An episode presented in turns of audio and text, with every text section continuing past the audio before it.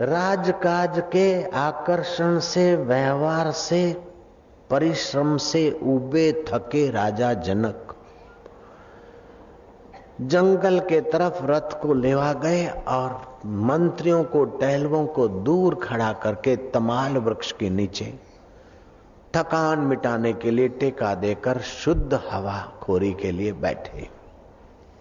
मंद मंद सुगंध और बसंत ऋतु की सुंदर हवाओं ने राजा की तनिक थकान उदासी मिटाई राजा जनक धर्मात्मा थे महात्माओं का संग करते थे राजा जनक जता હતા સત્સંગમાં એ સત્સંગ શ્રવણનું પુણ્ય રાજા જનકનું પાંગર્યું तमाल वृक्ष के नीचे राजा जनक तनिक आराम करके विश्रांति ले रहे थे तो आवाज़ सुनाई पड़ा। जो स्थूल शरीर छोड़कर सूक्ष्म शरीर से विचरण करते थे, ऐसे नव योगेश्वर। प्रथम हरि योगेश्वर ने कहा कि हम उस परमात्मा की उपासना करते हैं, जो सारे शक्तियों का मूल है।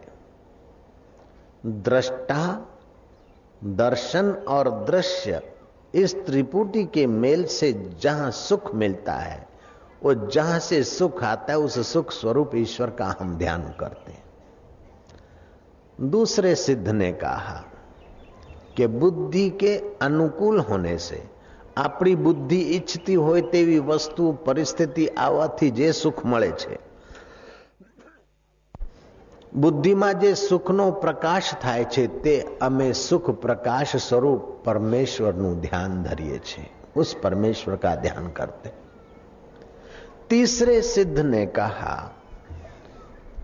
कि श्वास भीतर जाता है तो शीतल होता है बाहर आता है तो उष्ण होता है गर्म होता है उस शीत उष्ण श्वास की धमनी से श्वास की मथनी से जो जठरा अग्नि प्रदीप रहती है और रक्त वाहिनियों में रक्त घूमता है, जिस परमेश्वर की सत्ता से तुम्हारी जठरा और रक्त वाहिनियाँ काम करती और हृदय धबकता है। और जिसकी सत्ता से श्वास अंदर जाता है तो सो ध्वनि होती है। बाहर श्वास आता है तो हम की ध्वनि होती है। उस सोहम स्वरूप परमेश्वर का हम ध्यान करते हैं। उसी की हम सत्ता पाते हैं, उसी का हम सामर्थ्य पाते हैं। चौथे सिद्ध ने कहा कि जो दृष्टा दर्शन और दृश्य से परे है जहाँ सुख आकर चला जाता है, दुख आकर चला जाता है। शोक आकर चला जाता है, लोभ आकर चला जाता है, मोह आकर चला जाता है। फिर भी जो नहीं जाता है, जो सदा साक्षी स्वरूप है, ऐसे साक्षी सच्चिदानंद परमेश्वर का हम ध्यान करते हैं। जो ब्रह्मा जी का आत्मा और भगवान विष्णु का आत्मा और शिव का आत्मा है वही मनुष्य मात्र का आत्मा है, उस आत्मा परमात्मा में हम विश्रांति पाते रात्रि को हमारी इंद्रियाँ शांत हो जाती है। मन में, मन शांत हो जाता है, बुद्धि में बुद्धि शांत हो जाती है, उस सच्चिदानंद की गोद में। बुद्धि को पता नहीं चलता, फिर भी बुद्धि का थकान, मन का थकान, इंद्रियों की थकान जो मिटा देता और नित्य नवीन जीवन देता है, उस जीवन दाता प्रभु का हम ध्यान करते हैं। इस प्रकार एक एक योगेश्वर ने भिन्न भिन्न प्रकार से उसी परमेश्वर के ध्यान की महिमा कही। राजा जनक सूक्ष्म संवाद सुनकर दंग रह गए कि हाय रे हाय। जो परमेश्वर इतना निकट है, साथ में है और परम सत्ता उसी की है, परम बल उसी का है, उसको छोड़कर मैं भी प्राकृतिक जीवों जैसे, सामान्य मनुष्यों जैसे, हाय राज, हाय काज, हाय प्रवृत्ति, हाय भोग करके मैं भी बुढ़ापे के तरफ़ घसीटा जा रहा हूँ। धिकार है मेरे को कि लोगों की नज़र से तो बड़ा आदमी देखता हूँ, लेकिन सामान्य जीव जैसे पेट पालू होकर जीवन बर्बाद कर देते हैं। ऐसे मैं पेट पालू पशु की नहीं जीवन बर्बाद कर रहा हूँ। पेट भरा और खाली हुआ पेट भरा और खाली हुआ और कान से थोड़ी वाहवाही सुनकर अहंकार भरा। अरे दिल में छुपा हुआ दिलबर उस दिलबर के सुख से, उसके ज्ञान से, उसके आनंद से, उसके माधुर्य से मैंने अपना दिल नहीं भरा। मुझे धिकार अपनी गलती सूझ जाए तो समझ लेना गनीमत है। ईश्वर की कृपा है। बुद्धू सिंह बैठे थे। दोपहर का समय था। बिल्ली चूहे के पीछे पड़ी, अबराई पे पुरानी पस्तियाँ पड़ी थी, वो गिर पड़ी। पुरानी पस्तियों में से एक छह मासिक सप्लीमेंट्री बुद्धू सिंह के हाथ में आई। वो देखता है कि गणित में चार मार्क, इतिहास में त्रण मार्क, समाजशास्त्र में पाँच मार्क। अरे, मेरा छोकरा है, चार मार्क, पाँच मार्क, तीन मार्क, ज़ीरो मार्क। बड़ा कोपायमान हुआ। दो बजे का समय था, लड़का स्कूल से आया और बुद्धू सिंह ने पकड़ी उसकी गर्दन, कॉलर पकड़े। बेवकूफ़, नालायक, ये तो क्या पढ़ता है?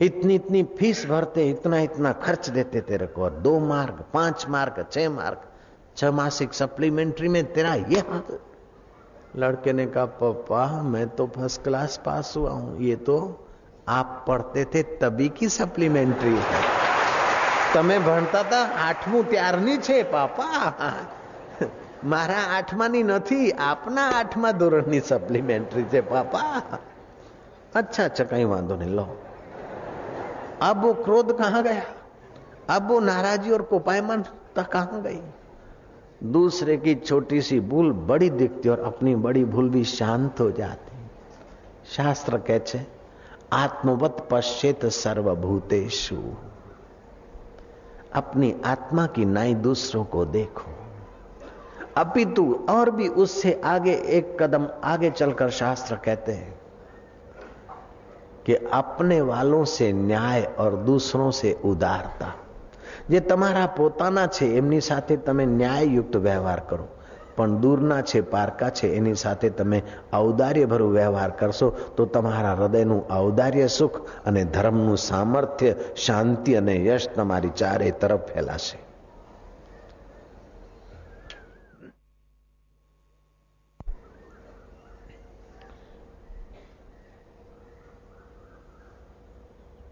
जीवन में दुख आ जाए कष्ट आ जाए तो उससे दब मरने की जरूरत नहीं है ये आने जाने वाली वस्तु है। ज़िंदगी के बोझ को हंसकर उठाना चाहिए, राह की दुश्वारियों पे मुस्कुराना चाहिए। ज़िंदगी के बोझ को हंसकर उठाना चाहिए, राह की दुश्वारियों पे मुस्कुराना चाहिए। ज़िंदगी में तो आएँगे, अपने विकास के लिए सृष्टिकर्ता की व्यवस्था है। बड़े बड़े भक्तों के बड़े बड़े तपस्वियों के बड़े बड़े सज्जनों के जीवन में भी उतार चढ़ाव आए। लेकिन वे लोग उनसे घबराए नहीं लेकिन जो घबरा जाते हैं, वे आत्महत्या तक की, महापाप करने की नौबत तक आ जाते एक कौशिक ब्राह्मण की कथा आती। युधिष्ठर महाराज को भीष्म पितामह सुनाते हैं। भीष्म ने पूछा कि जन बल बड़ा धन बल बड़ा कि बुद्धि बल बड़ा?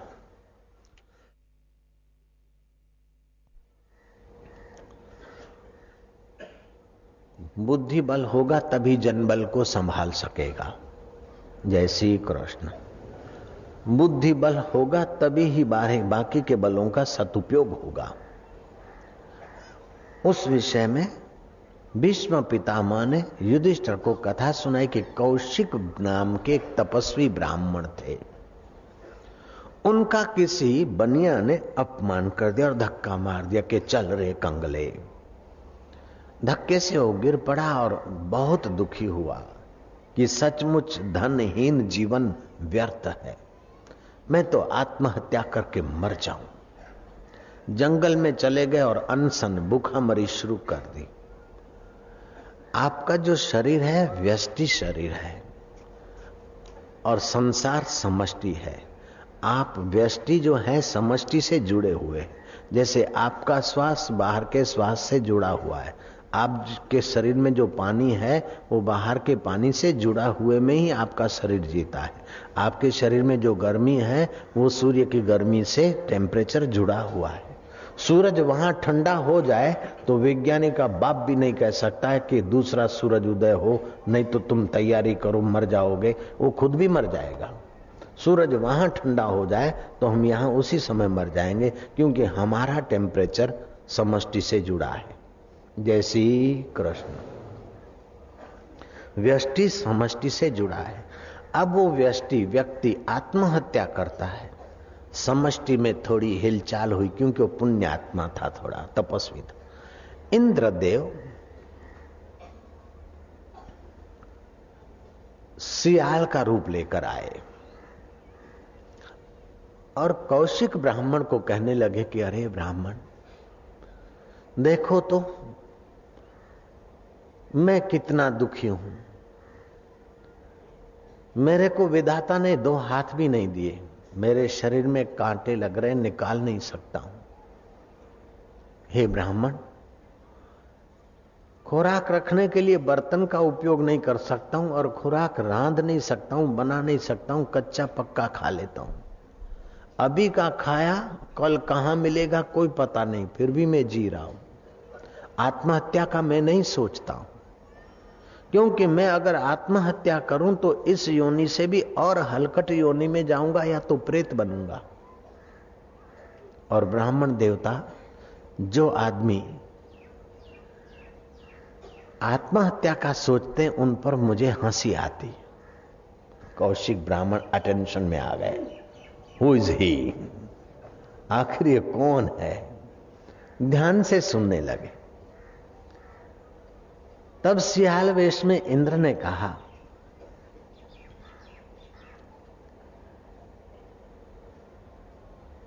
कि धन न मिलने से अपने को निर्धन मानते हैं और दुखी मानते और जीने के काबिल नहीं मानते। लेकिन मैं तो सोचता हूँ, मेरे को दो हाथ मिल जाए तो वो परम धन है और ऐसा परम धन मनुष्य को मिला है। और उससे भी ज़्यादा परम धन मनुष्य को बुद्धि मिली है और उससे भी और धन मनुष्य के जीवन में श्रद्धा और शास्त्र का ज्ञान पाने की क्षमता है। बाहर के रुपए, पैसे, सत्ता और पद न मिले, फिर भी ईश्वर ने मनुष्यों को ऐसे पद दे डाले हैं कि जिसके आगे हम जैसे जीव तो लालायित होते हैं। हम तो चाहते हैं केवल हमको हाथ भी मिल जाते तो बहुत सुखी ये तो असंतोष करने की आदत वाला आदमी ही दुखी होता है कि हाय रे, हाय, मैं तो दुखी हो गया। सर्प योनि में कितना दुख है, मेढक योनि में कितना दुख है, कीड़े मकेड़ों की योनियों में कितना दुख है और गटर के प्रणाली के जीवों को कितना दुख है। पानी में रहने वाली मछलियों का जैसे कोई चिन्ह नहीं पड़ता, पद चिन्ह नहीं पड़ता और आकाश में उड़ान भरने वाले पक्षियों का जहाँ जैसे पद चिन्ह नहीं पड़ता ऐसे ही संसार में ज्ञानवानों को कर्म बंधन नहीं लगता, बाकी अज्ञान तो जहाँ तहां दुख बनाकर कर्म के बंधन में फंसते हैं। अज्ञान मिटाने की बुद्धि तुम्हारे पास है और अज्ञान मिटाने वाले संत तुम्हारे पास है, सत्संग तुम्हारे पास है। फिर भी तुम अपने को दुखी मानते हो, अभागा मानते हो। अभी तो दुखी और दुर्भाग्य वाली योनि तुमने सोची तक नहीं है। कितनी दुखद योनिया है, कितनी दुर्भाग्यजन्य योनिया है। कुत्ते का शरीर पूछ कटी है, मक्खियाँ भिन भिन आ रही है। दूसरे कुत्ते काट पीट कर रहे हैं, फिर भी वो कुत्ता आत्महत्या नहीं चाहता। और तुम कौशिक ब्राह्मण आत्महत्या चाहते हो, मुझे आश्चर्य हो रहा है। कुत्ता आत्महत्या नहीं करता। पागल हो जाता है, फिर भी आत्महत्या नहीं करता। और मनुष्य थोड़ा दुख आया, थोड़ा कष्ट आया और पी लिया टिक ट्वेंटी फेंक दिया, ट्रेन के नीचे अपने को। जंपला दिया, तापी में या कुएँ में अपने को। मार दिया, खंजर की कितनी बुद्धि की हीनता है, कितनी समझ की कमी है, कितना चित्त की कायरता की पराकाष्ठा है। ये कायरता की पराकाष्ठा पे जब चित्त पहुँचता है, तब आत्महत्या सोचता है। हे कौशिक, तुम तो ऐसे नहीं होने चाहिए थे। गौर से कौशिक ने देखा कि ये सियाल के रूप में शास्त्र का ज्ञान बोलने वाला कोई साधारण जीव नहीं।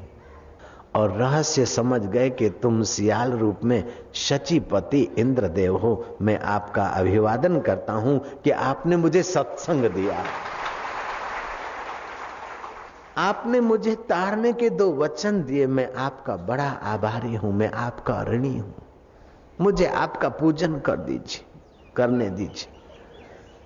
सत्य ज्ञान देने वाले की महिमा अपरंपार कौशिक जैसे ब्राह्मण सियाल वेशधारी इंद्र का पूजन करते हैं, क्योंकि ये ज्ञान की बड़ी महिमा है और वह ज्ञान आत्मा परमात्मा को छू के आता है।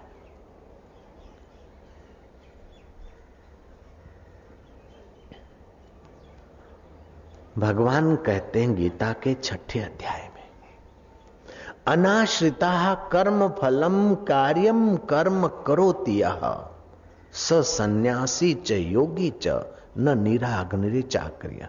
जो आसक्ति रहित होकर कर्तव्य कर्म तत्परता से करता है, स्वार्थ से नहीं, किसी को नीचा दिखाने की बुद्धि से नहीं, ईश्वर की प्रीति के लिए अपना कर्तव्य कर्म करता है, उसको वासना निवृत्त करने में सफलता मिल जाती। उसकी करने की योग्यताएँ निखर आती है। उसकी क्षमताओं का विकास होता है और स्वार्थ रहित कर्म करने से वो आदमी सबका प्रिय होने लगता है। व्यक्तियों का तो प्रिय होने लगता है, लोगों का तो प्रिय होने लगता है, लेकिन लोकेश्वर अंतर्यामी प्रभु का भी वो प्रिय होने लगता है और प्रभु उसको प्रसन्नता, सौम्यता देते हैं। रामतीर्थ बोलते थे, मौत के भय से तो मौत बढ़िया है और बेजती की भय से तो बेजती बढ़िया है। हो जाने दो एक बार, क्या होता है? तुम अपनी महिमा में हज़ार हज़ार मौतें हो गई, हज़ार हज़ार बीमारियाँ आ गई, हज़ार हज़ार परलय हो गई, फिर भी तेरे आत्मा का कुछ नहीं बिगड़ा तो अभी क्या बिगड़ेगा? तू तो सत्कर्म कर रहा है, सही रस्ते है। इल्ज़ाम लगाने वालों ने इल्ज़ाम लगाए लाख मगर तेरी सौगात समझकर हम सिर पे उठाए जाते। रामकृष्ण के लिए बोलने वाले कुछ का कुछ बोलते थे। साईं टेऊ राम के लिए बोलने वाले कुछ का कुछ बोलते थे। बुद्ध के लिए बोलने वालों ने कोई कमी नहीं रखी। बुद्ध भगवान के लिए तो ऐसा गंदा प्रचार हुआ कि वो जेतवन में रहते थे सावश्री नगरी के बाहर, जैसे सूरत से हम रांदेर में रहते या इधर जहांगीरपुरा रहते, ऐसे वो दूर रहते थे, पंद्रह बीस किलोमीटर। उस इलाके का नाम था जेतवन। तो सावश्री नगरी की प्रसिद्ध सुंदरी वैश्या नर्तकी, उसको किसी लोगों ने खरीद लिया और वो बोलती थी कि आजकल मैंने सिटी का धंधा बंद किया, बड़ा एक ग्राहक मिल गया। कौन? बोले, बुद्ध। बुद्ध के साथ रात भर रहती हूँ, मुझे खूब मिलता है। हालाँकि विरोधी पार्टी ने उसको बाय कर लिया था। आखिर इतना अफवाह हुआ कि बुद्ध को जय जयकार करके पूजने वाले लोग कुछ कच्चे पक्के दूर हो गए बाकी बाकी समझदार रहे। उन्हीं लोगों ने राज्य सत्ता पर दबाव डाला कि जाँच हो जाए। जाँच कमीशन रखी गई। फलानी तारीख जाँच कमीशन आएगी। उसके एक दिन पूर्व वैश्या को दारू पिलाकर पाँच आदमियों ने उससे व्यवहार किया। गला घोंटकर बुद्ध के बगीचे में गाड़ दिया। बुद्ध के बगीचे में गाड़ दिया आम के वृक्षों के नीचे, और जाँच कमीशन ने उसकी लाश को खुदवाया। बुद्ध रंगे हाथ अपराधी उस समय माने गए उनके षड्यंत्र के द्वारा।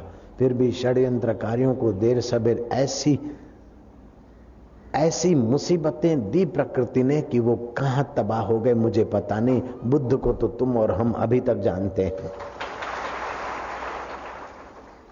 तो आप अपने आत्मबल को, आज सुबह बात हुई थी कि शरीर बल, इससे बड़ा मनोबल, उससे बड़ा बुद्धि बल, उससे बड़ा संगठन बल, और उन सब बलों से बड़ा है आत्मबल। संगठन बल में सर्वोपरि सत्ता प्राइम मिनिस्टर की, उसको रिझाने के लिए और छोटे मोटे नेता राज़ी रहते। ऐसा प्राइम मिनिस्टर पद पाने के बाद भी इंदिरा में समझ थी, आनंदमयी माँ के पास जाती थी, देवरिया बाबा के पास जाती थी। एक बार देवरिया बाबा के पास इंदिरा गई। तो देवरिया बाबा ध्यान भजन में थे। उनके सेक्रेटरियों ने भगत को कहा कि तुम्हारे गुरु जी को बोलो prime minister of India Indira Gandhi आइए, बाहर आए, दर्शन दे। वो गया भगत गुरु जी गुरु जी इंदिरा की महारानी आवत रहे गुरु जी ने बोला, चुप बैठो, मैं अपना नियम करूँगा, फिर बाहर आऊँगा। थोड़ी देर हुई वो आईजी डीआईजी ने फिर उन्होंने फिर उस भगत को बोला कि जाओ गुरु जी को बोलो फिर आए गुरु जी उनको जल्दी है वो सारे भारत की जो राजा है वो इंदिरा गांधी आवत रहे हार चुप रहे ચેલા વાપસ ગયા ફેર પછી થોડી વાર થઈ એટલે પેલા અધિકારીઓએ સિક્યુરિટી વાળાએ ચેલાને જરાક તૈયાર કર્યો એટલે ચેલો પાછો ગયો गुरुजी बा को टाइम नहीं है और बा को जल्दी है, वो तुम्हारा दर्शनवा करना चाहे। और गुरु जी चला चले गुरु जी बोला, दुख हार चुप रहे। हम हमार काम करें, फिर जय हैं। वो अपना ध्यान समाधि उस परमात्मा के परम बल के साथ एकाकार होकर जब आना था, बाहर आए। इंदिरा ने प्रणाम किया, जो कुछ बातचीत हुई हुई। आखिर इंदिरा के जाते जाते देवरिया बाबा ने कहा कि देख, बेटा इंदिरा, ये नेताओं के कारण सूरज नहीं चमकता है। जयराम जी की, नेता और राजाओं के कारण धरती में रस नहीं है। और नेता और राजाओं के कारण नदियाँ नहीं बहती है। नदियाँ बहती है समाज के लिए, और समाज में जो बैठा छुपा है, वो ईश्वर और ईश्वर की सत्ता से हो रहा है, और ईश्वर के सीधे प्रतिनिधि हैं संत। तू लोगों की राजा है, तेरे नौकरों की मालिक है स्वामी की, संतों की तू मालिक बनकर कभी मत जाना, सेविका बन के गए हैं तो फ़ायदा हुई है। राजा जनक संतों के द्वार गए। और राजा जनक को उपदेश मिला। जनक मन बुद्धि से पर। उस परमात्मा चित्त का चिंतन का अधिकारी बना और जनक को परमात्मा की शांति प्राप्त हुई। बुद्धि बल और जन बल से भी परे जनक बल ने आत्म बल का साक्षात्कार किया। अभी भी दृष्टांत मिलता है कि राजा जनक जैसे होकर जियो। राज्य करते हुए भी तुम निर्लेप नारायण का सुख अनुभव करो। राजा जनक का दृष्टांत अभी भी धार्मिक जगत में और सामाजिक जगत में हम लोग जानते हैं। तो राजा जनक का ज्ञान जो था, वही श्री कृष्ण का आत्मविद्या होकर गीता। के द्वारा चमका है और उसी ज्ञान की इस समय समाज को ज़रूरत है। मंदिर के देवता को पूजो, लेकिन मंदिर के देवता के पूजन का फल यह है कि तुम्हारा हृदय का देवता जागृत हो जाए तो समझ लो मंदिर के देवता की पूजा हो गई। मुझे वेद पुराण, कुरान से क्या मुझे प्रेम का पाठ पढ़ा दे? कोई मुझे मंदिर, मस्जिद जाना नहीं, मुझे हृदय मंदिर में पहुँचा दे कोई। जहाँ ऊंच और नीच की बात नहीं, न हो मंदिर, मस्जिद, चर्च जहाँ, न हो पूजा, नमाज़ में फ़र्क वहाँ। बस प्रेम ही प्रेम की सृष्टि मिले, अब नाव को खेक चलो वहाँ, अपनी वृत्ति को वहाँ चले चलो। आपके अंदर ऐसा खजाना छुपा है, आप आधा आधा घंटा थोड़े दिन ध्यान करें तो आपकी दिव्य शक्तियाँ देखकर आप ही दंग रह जाएँगे। एक मानव तन है जो हरि रस पाने की क्षमता रखता है। उस मानव तन की क्षमताएँ न जानकर इधर उधर खप जाते और अंत में सब छोड़कर मरे जाते। रीते के रीते रह जाते, खाली के खाली चले जाते। जिनके लिए कूड़, कपट खिंचाता नहीं ये, वो करते, वो बेटे भी अपने ही स्वार्थ के ऊपर, संसार के ही सब चक्कर में। उमा, सुनो उमा ते लोग अभागी हरि तजी होवे विषय अनुरागी। तो अब क्या करें कि भगवान में मन लगे। बोले, भगवान में मन नहीं लगता है तो भगवान बोलते, नहीं लगता है तो आओ हम तुम्हें उपाय बताते यतो यतो निश्चरति, यतो यतो निश्चरति। मनश्चञ्चलमस्थिरम्। मनश्चञ्चलमस्थिरम्। ततस्ततो नियमेत ततस्ततो नियमेत। आत्मन्येव वशम नएत आत्मन्येव वशम ये चंचल और अस्थिर। दो इसकी बातें आई। चंचल और अस्थिर। एक तो चंचल है, दूसरा स्थिर रहने वाला नहीं, अस्थिर है। जहाँ जहाँ जाए, वहाँ वहाँ से उसको मोड़कर ले आओ। स्थिर न रहने वाला ये चंचल मन जहाँ जहाँ जाए, उसको वहाँ वहाँ से घुमा फिरा के ले आओ उस परमात्मा ज्ञान में, परमात्मा ध्यान में। बोले महाराज कैसे लाए? मन तो गंगा जी चला गया। तो भावना करो कि गंगा में जो तीर्थत्व है, जल में जो रसत्व है, वो मेरे परमात्मा का है। वाह वाह, गंगे। गंगा के रूप में मेरी परमात्मा की सत्ता ही नृत्य कर रही है। दिखती तो गंगा है, लेकिन भाव अंदर गंगा के तात्विक स्वरूप का ले आए तो भले आपका मन गंगा गया। गाय दिखी भैंस दिखी कुत्ता दिखा हाथी घोड़ा गधा दिखा और क्या करोगे? जहाँ जहाँ मन जाए उस उसमें गहराई में तुम्हारा सत्यचित आनंद स्वरूप है। मोनथाल में मन जाए तभी भी शक्कर छुपी है और बालूशाही में मन जाए तभी शक्कर है। और जलेबी में मन जाए तभी शक्कर है। और मावे की मिठाई में बंगाली मिठाई में मन जाए तो भी, भी उसकी मिठास तो शक्कर से ऐसे जहाँ जहाँ मन जाए तो उसका अस्थि भाती और प्रिय तत्व तो मेरा परमात्मा है। तो उसकी आकृति गौण हो जाएगी और परमात्मा मुख्य हो जाएँगे, तुम्हारे अंत कण में उभरेंगे। बिल्कुल आसान तरीका, लड़ो मत, मन से झगड़ो मत। मन इधर गया, खींच के लाए, उधर गया, खींच के लाए। खींच के लाए, हो सकता है आए और कभी हो सकता है कि ज़्यादा हठीला हो जाए। घोड़े की लगाम खींचो, हो सकता कि कभी रुके कभी दो टांग ऊपर कर ले। करे। खींचने की अपेक्षा घोड़े को थोड़ा मोड़ तो राउंड मार के वहीं पहुंचेगा। पचास जगह मन जाए, जाने दो, लेकिन फिर फिर से घुमा के एक जगह टच कराओ। जैसे नारद जी को कहते थे कृष्ण, जाओ जरा मथुरा का समाचार ले आओ। नारद जी गए, नारायण नारायण गए, मथुरा वापस आए। जाओ जरा स्वर्ग का खबर ले आओ, गए स्वर्ग, फिर द्वारका है क्योंकि नारद जी को तीन घड़ी से ज़्यादा रहने का न रह सके ऐसा श्राप था, लेकिन वो श्राप द्वारका में नहीं लगता था। तो नारद कहीं भी जाए, घूम फिर के द्वारका, घूम फिर के द्वारका। तो जाने की पचासों जगह और आने की एक की एक जगह तो बोलो पचास टका मार्क एक जगह को मिल गया तो पास हो गए कि नहीं हो गए?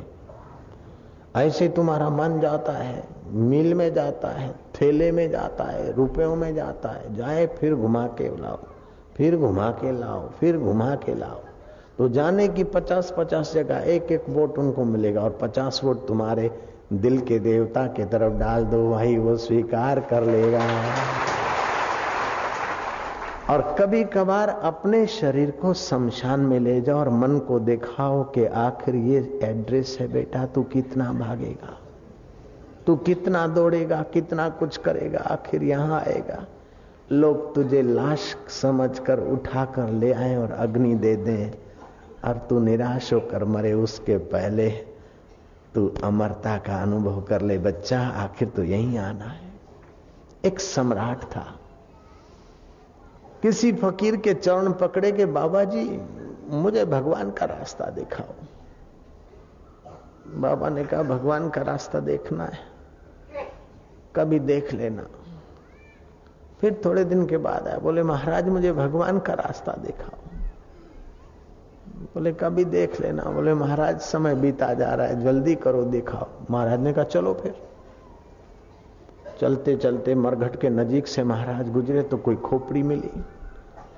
खोपड़ी मिली तो महाराज ने उस खोपड़ी को साष्टांग दंडवत प्रणाम किया कि वाह वाह, सम्राट, गलती हो गई। मेरा पैर लग गया, आपको माफ़ करिए, आपको दुख हुआ होगा। मैं बड़ा शर्मिंदा हूँ, मैं बड़ा मोहताज हूँ, आपसे कैसे माफ़ी मांगू? राजा ने कहा, महाराज, कुछ भी नहीं है एक तो किसी मुर्दे की खोपड़ी है बोले, ये जब जीवित था, तब तुम्हारे जैसा ही अपने अपने इलाके में कुछ तो मानता था और ये साधारण खोपड़ी नहीं है। पूर्व काल का कोई सम्राट है, उसके शमशान में माए।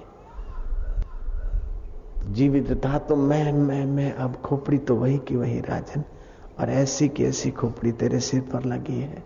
समय का फेर है, बाकी देर सबेर उसकी भी यही हालत होनी है, राजा। यही भगवान का रास्ता है कि तू वैराग्य कर ले तो भगवान में राग लग जाएगा। ऐसा थोड़े कि भगवान कोई दूर बैठा है और पगडंडी का रास्ता है कि सीमेंट का रास्ता है कि डामर का रास्ता है, नहीं। जहाँ से भगवान को पाने की इच्छा होती वो वहीं बैठा है।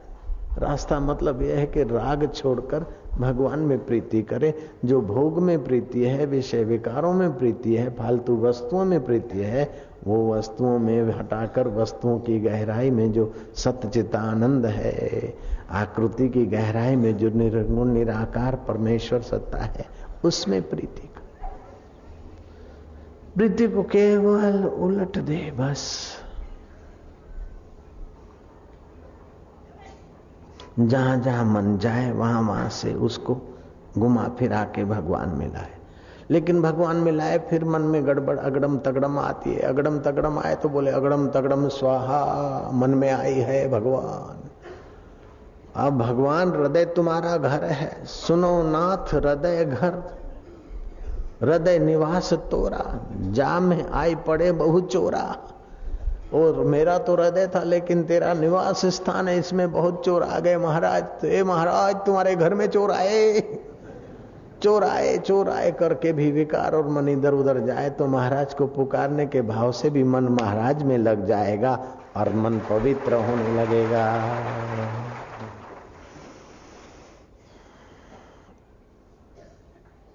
मैंने बताया था परसों, बुद्ध बैठे थे, किसी ने पूछा कि बनते तुम कौन हो, सच बताओ?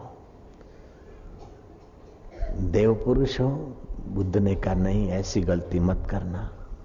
तो क्या तुम मनुष्य हो? बोले, नहीं नहीं, कभी नहीं।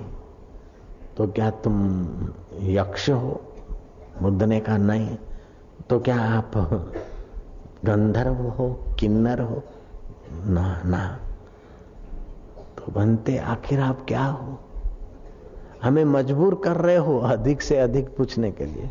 तो क्या आप पशु हो? बुद्ध ने कहा नहीं। तो क्या आप पक्षी हो? बोले, नहीं. तो आप क्या हो? निशाचर हो? बोले, नहीं. तो क्या वरुण हो, कुबेर हो? बोले, नहीं नहीं. तो आखिर तुम क्या हो? बुद्ध ने कहा, ये सब सोए हुए अवस्था के नाम है। मैं मनुष्य हूँ, मैं देवता हूँ, मैं यक्ष हूँ, मैं किन्नर हूँ, मैं गंधर हूँ मैं सुखी हूँ, मैं दुखी हूँ, ये सब स्वप्ने के नाम है। वास्तव में मैं बोध स्वरूप हूँ, मैं ज्ञान स्वरूप हूँ, जिससे सारा सब कुछ दिखता है, सब कुछ बदलता है, फिर भी जो नहीं बदलता, वो मैं अमर चैतन्य हूँ, अपने आप में जगह बनते हम जग सकते हैं।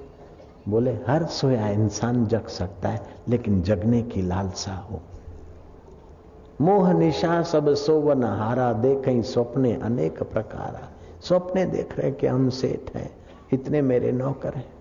एक आदमी आया, बोले, बापूजी, पहले ढाई हज़ार की नौकरी करते थे। ये सब भगवान की कृपा है, आप जैसे संतों का आशीर्वाद है। अभी सोलह हज़ार आदमी मेरे पास काम करते हैं। क्या अच्छी बात है। नम्र व्यक्ति था। बाप जी ये सब देख लिया। अब तुम्हारी दुनिया का माल चखाओ। तो इतना होने के बाद भी ये तो सौभाग्य कि ये सब कुछ हुआ, सोलह हज़ार आदमी काम करते, इनकम टैक्स की रेट पड़ी। एक रुपया भी नहीं ले सके वे लेके एक सिंगल रुपया नहीं उठा पाए। खूब स्टॉर्चेस किया, खूब दबोचा, लेकिन आ गए भाव में तो डंडा लेके खड़े हो गए। बोले, हम अपनी व्यापारी की मर्यादा में, आप ऑफिसर की मर्यादा में जाँच करो। हमारा भारत में कोई बिज़नेस नहीं हमारे प्रदेश से जो कुछ कमाई आती है, उस पर टैक्स लगता नहीं। किस बात का तुम? चले गए, पचासों करोड़ों की संपत्ति है। लेकिन बापूजी, इसमें कोई सार नहीं। अब देखा, अब तो तुम्हारी दुनिया का सार चखना है। इतना होने के बाद भी सार तो परमात्मा है, ये बात समझ में आना, ये भी गनीमत है। राजा राजपाट छोड़कर भी महापुरुषों के पास पहुँचते थे। हम आपको ये नहीं कहते कि आप अपना दुकान धंधा राजपाट छोड़कर मेरे पास आओ, लेकिन ये तो ज़रूर कहेंगे कि रोज ये झंझट छोड़कर मेरे चैतन्य स्वरूप परमात्मा के ध्यान में तो ज़रूर आओ, उसी में सार और कभी कभार साल में छह महीने में, तीन महीने में एक दो हफ़्ता विरक्तों का संग युधिष्ठर महाराज ने नारद जी से पूछा कि ग्रस्त के जंजाल में राग, द्वेष, मोह, माया कूड़ कपट के इस दलदल से में फंसे हुए जीवों के लिए, हमारे जैसे ग्रस्तियों के लिए मुक्ति का उपाय क्या है? तब देव ऋषि नारद ने कहा, कि हे महाराज, महाराजा युधिष्ठर गृहस्थी को चाहिए कि कमाई का पांचवा हिस्सा नहीं तो दसवां हिस्सा पुण्य कार्यों में लगाए जिससे लोभ लालच की आसक्ति की मर्यादा अपनी रहे। नहीं तो आंकड़े बढ़ते जाएँगे, उपयोग कुछ नहीं, आंकड़े बढ़ा बढ़ा के खोपड़ी खाली हो जाती। फिर डरते रहते, हाय रे, इनकम टैक्स आ गया, हाय रे, ये हो गया गृहस्थी को चाहिए तो कुछ आय का हिस्सा शुभ कर्म में लगाए ऐसे ही अपने समय का भी कुछ हिस्सा जप तप में ध्यान में लगाए, सेवा आदि कार्य में लगाए और हर तीन महीने विरक्त साधुओं के आश्रम में चला जाए। उन संतों के सेवा करे, स्मरण चिंतन ध्यान में अपना समय लगाए। तीन महीने, छह महीने, एक आध पखवाड़िया, एक आध अठवाड़िया उन पुरुषों के संग में लगाए ताकि संसार के संग दोष से बचकर निसंग नारायण का अंतिम समय अनुभव करके मुक्त हो जाए, यही गृहस्थी का कर्तव्य है।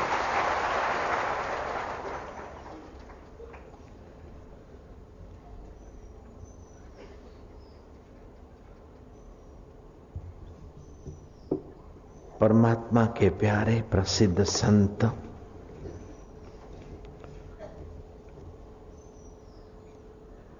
बाल्यकाल में न जाने कैसे कैसी अवस्थाओं से गुजरते हैं, लेकिन अंदर में प्यास है तो वे विघ्न बाधाओं के सिर पर पैर रखकर मंजिल तय कर ही लेते हैं।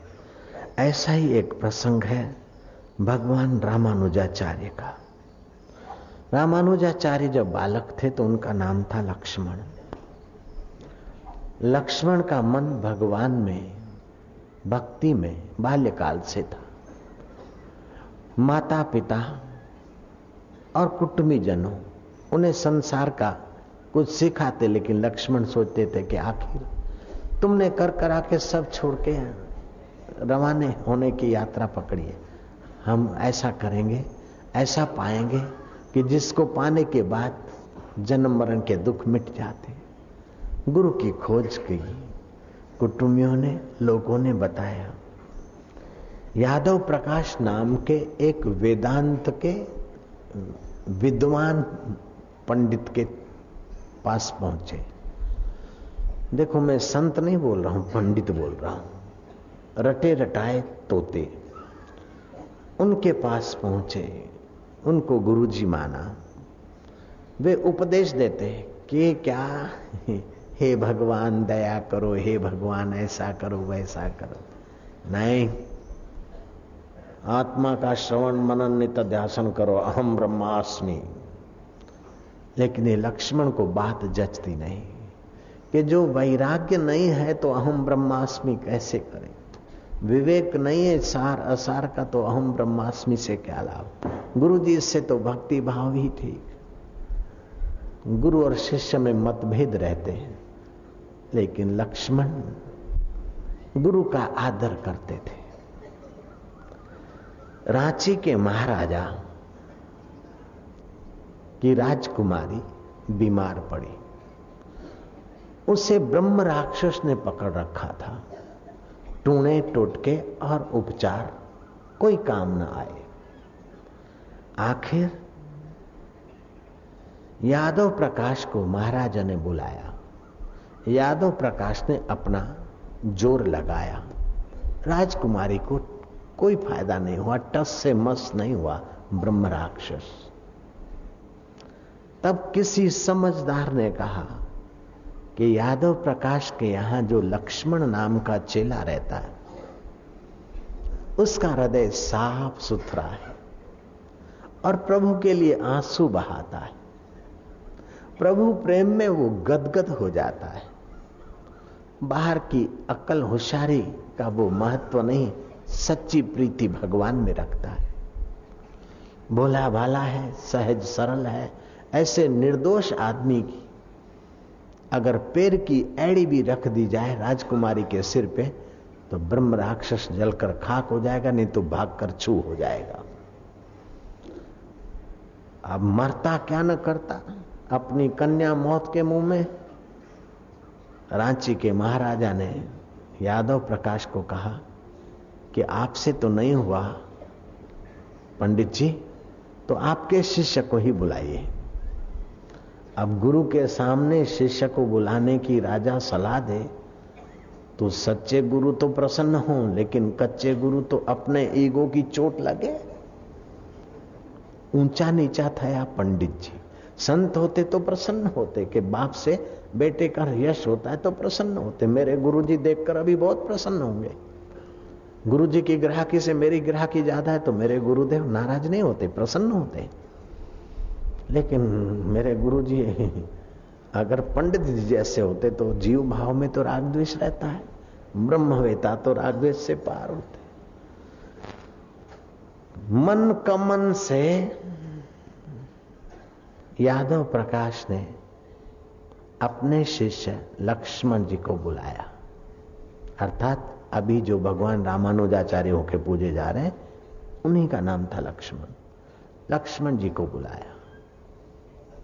राजकुमारी के सिर पर पैर रख, तेरे पैर रखने से ठीक हो जाएगी। ये बूढ़े बुज़ुर्ग लोग बोल रहे रख ले पैर। यादव प्रकाश ने तो टोंट में कहा, लेकिन बुरा न माना। मेरा पैर मेरा पैर। राजकुमारी के सिर पर। हे मेरे राम, मेरे ठाकुर जी, मेरा पैर कहाँ है? ये तो शरीर का पैर है, मेरा पैर कहाँ? मैं कहाँ हूँ? मैं कौन हूँ? मैं कहाँ हूँ? मुझे पता नहीं। और मेरा पैर मैं कैसे रखूँ? तू ही बता। हे नारायण, लक्ष्मी नारायण नारायण नारायण नारायण नारायण करते, क्षण भर के लिए शांत हो गए। और नर नारी का आयन, हुई प्रेरणा और उठाकर राजकुमारी के सिर पर पैर रखवा दिया किसने अंतर्यामी परमेश्वर। और भक्ति भाव वाले जो वाइब्रेशन थे, ब्रह्म राक्षस की तो सदगति हो गई, राजकुमारी ठीक हो गई। रांची के महाराजा ने शिष्य का सम्मान किया। लेकिन पंडित जी को बुरा न लगे भारो भार पंडित जी का भी सम्मान कर डाला। अब वो रांची के पंडित जी, रांची के राजा से सम्मानित हुए, लेकिन ये कल का लखमनिया, उसका इतना पावर प्रभाव खटकने लगा। काशी की यात्रा करने चलेंगे पैदल पैदल। लक्ष्मण तैयार हो जा। लक्ष्मण तैयार हो गए। रास्ते में लक्ष्मण का घात करने का जो षड्यंत्र था, लक्ष्मण की हत्या करने का, यादव प्रकाश का जो षड्यंत्र था, लक्ष्मण के समझ में आ गया। किसको कैसे प्रेरणा दे और कैसा स्वप्न देखकर समझा दे, वो सर्व समर्थ हरि को प्रणाम है। यादव प्रकाश हत्या करवाए, रात को उसके पहले संध्या कोई जंगल के रास्ते भाग गए। भागते भागते घने जंगल में पहुँचे। अब क्या करूँ? फिर बैठ गया वो लक्ष्मण। दिशा कौन सी है? काशी कैसे जाऊँगा? शंभ सदाशिव का दर्शन तो करना है। यादव प्रकाश जी मुझे मार डाले उसके पहले। मेरा अहंकार तू ही मार देगा। मेरे पाप ताप को तू ही हर लेगा। वो मेरा सिर हरण करवाए उसके पहले। तू ही मुझे हार ले मेरे हरि। जंगल में कुछ सूझता नहीं है, घना जंगल है। थोड़ा सा शांत हुआ पुकारा। चार कदम चला तो दंपति मिली। लक्कड़ हार का सावेश उस दंपति का था। लक्ष्मण को कहा कि चिंता न करो, आज की रात यहीं रह लो। सुबह चले जाना। प्रभात हुई लक्ष्मण उठा। कठियारा दंपति कि वो पत्नी, मैं प्यासी हूँ लक्ष्मण, जरा पानी लाइयो। लक्ष्मण बावड़ी से पानी लाया। बर्तन तो था नहीं अपनी अंजलि में पानी लाया। उस बाई को पिलाया। एक अंजलि, दूसरी अंजलि, तीसरी अंजलि। जो चौथी अंजलि भरने गया तो देखा न झूपड़ा है, न वो दंपति है। ये क्या हो गया? लक्ष्मण दंग रह गया। थोड़ा सा चला तो देखा कि ये तो काशी विश्वनाथ का मंदिर। मैं यहाँ कैसे? आकाशवाणी हुई कि वो लक्ष्मी नारायण थे और तुझे उठाकर यहाँ पहुँचा दिया है। अब आकाशवाणी में तीन प्रकार। तीन प्रकार के आकाश होते हैं। तुम्हारी, हमारी आँखों से जो दिखता है, उसे भूताकाश कहते हैं। और आपके अंतःकरण में जो अवकाश है, जहाँ स्पंदन होता है, उसे चित्ताकाश कहते हैं। चित्त में प्रेरणा होती है, भाव जगते अच्छे भाव भी जगते बुरे भाव भी जगते अगर सत्व गुण है तो अच्छे भाव है, सही है, और रजोतमो गुण है तो उसको मार डालना है। बस अंदर की प्रेरणा हो रही है, और रजोतमो गुण भाव है। भूताकाश, चित्ताकाश और चिदाकाश, ये तीन आकाश चिदाकाश जो का त्यों चैतन्य, ब्रह्मवेता उसमें स्थित होते हैं। चित्ताकाश जैसा होता है, वैसी प्रेरणा होती है। एक लड़का गया तप करने को वापस लौट के आया। बोले, भगवान कहता है कि बेटा, शादी कर लो। गुरु ने कहा, तुम्हारा राजसी कामी मन कहता है कि बेटा, शादी कर लो। राजा को स्वप्न आया कि तुम कोष अपना खजाना भर लो। मंत्री को कहा कि रात को खुदा ने स्वप्न दिया है कि अपना कोष भर लो। बोले, खुदा ने नहीं दिया होगा, शैतान मन ने दिया होगा। तो कभी कभी अंतर प्रेरणा होती जब आपका अंतकरण स्वच्छ होता है तो चिदाकाश की प्रेरणा होती है, नहीं तो चित्ताकाश की प्रेरणा होती है। कभी कभी भूताकाश में भी आकाशवाणी सुनाई पड़ती है।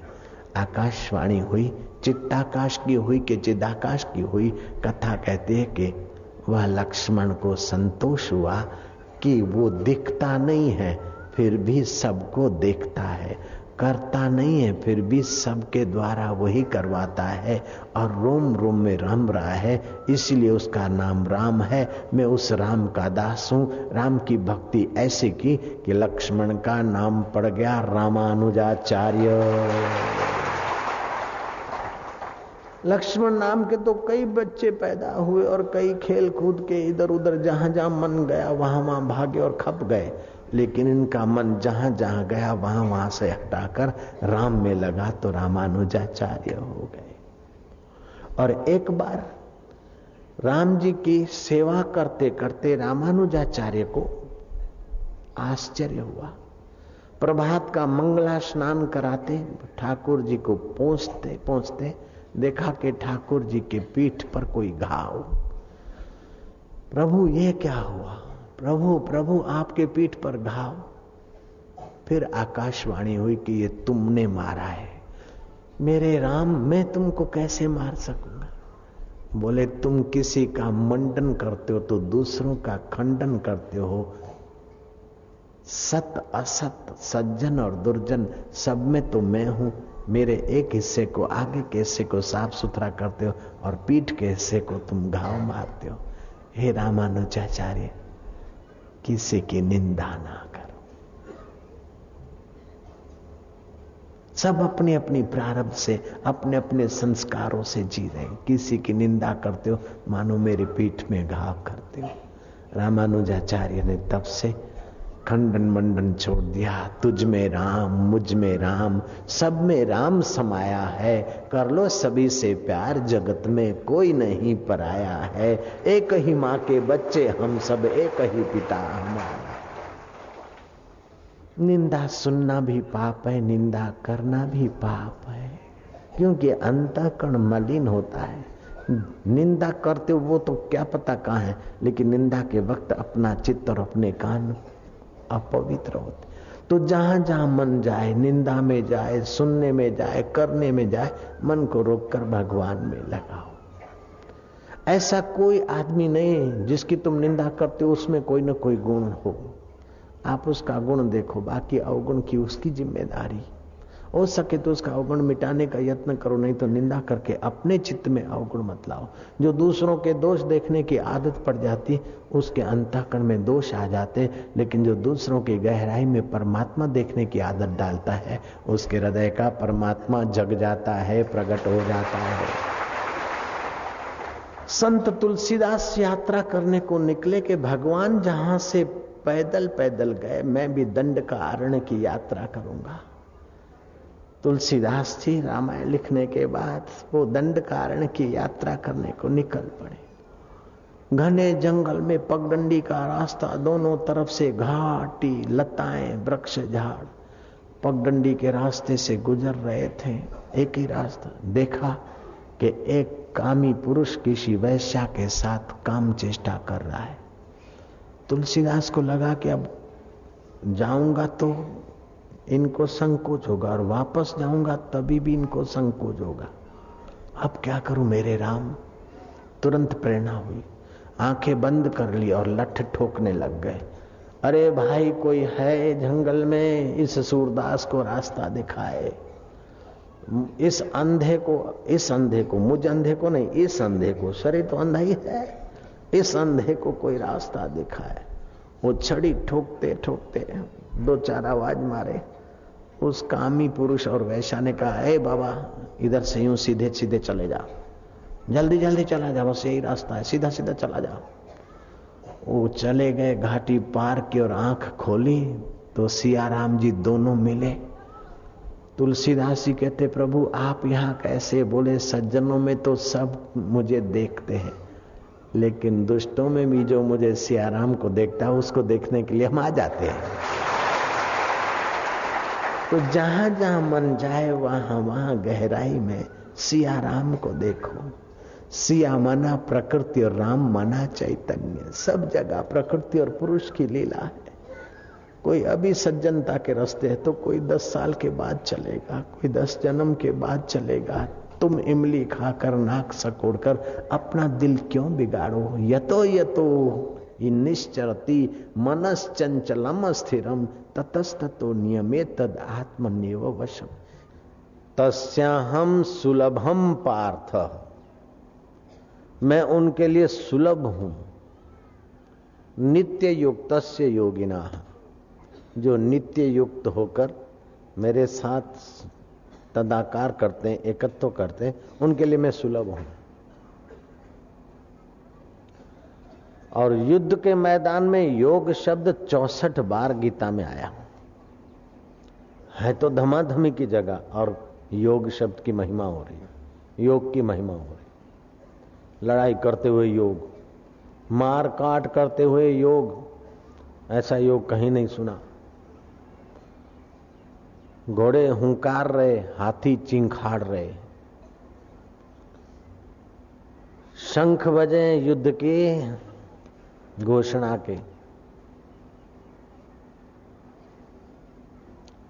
और दोनों सेनाओं के बीच मेरा रथ ले चलो।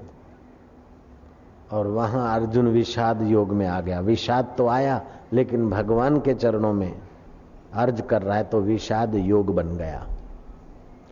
जब विषाद योग बन सकता है तो तुम्हारा कर्म भी तो योग बन सकता है। तुम्हारा दुकान भी योग बन सकता है, मकान भी योग बन सकता है, बच्चे को जन्म देना भी योग हो सकता है, शादी करना भी योग हो सकता है। बैंड बाजे बजवा के शादी करने जाते हो तब भी भी योग हो सकता है। बच्चे को जन्म देते हो, गर्भ धारण करते हो और पैपान कराते हो तब भी वो योग हो सकता है। ऐसा है गीता का ज्ञान। केवल समझ में आ जाए और विचार को थोड़ा सा मोड़ दें दोनों हाथ में लड्डू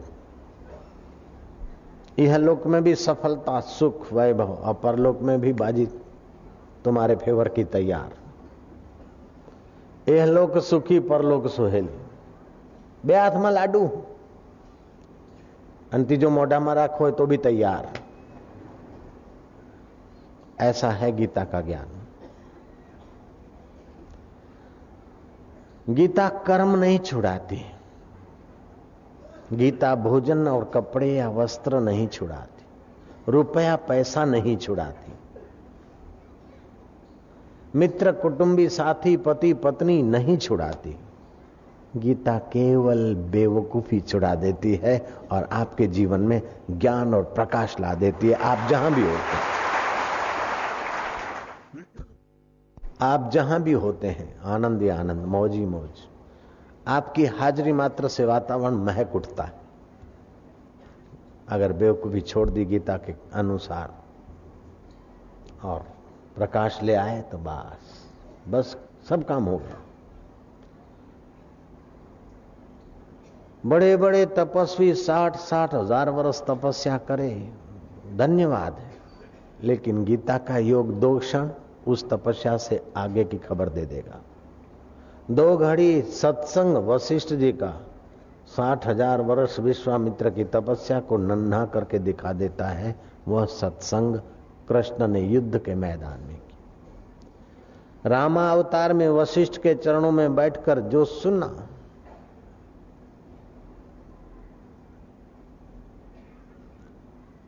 हे राम, वह तुम अमर आत्मा हो आदि तत्वमसी रूप से सुना और अहम ब्रह्मास्मि के रूप में वो कृष्ण अवतार में उनके अंतकण से नृत्य करता हुआ प्रकट हुआ है।